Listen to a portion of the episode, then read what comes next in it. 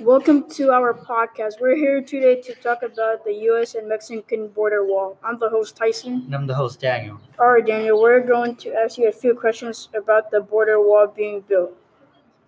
The first question What's your point of view on the U.S.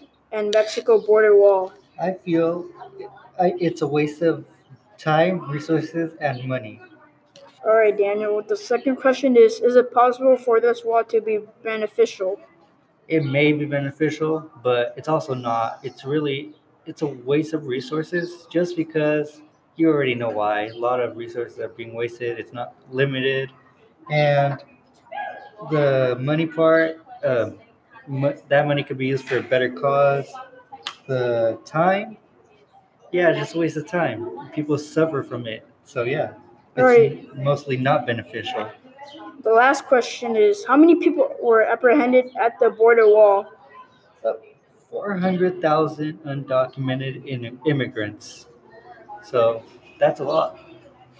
All right, guys.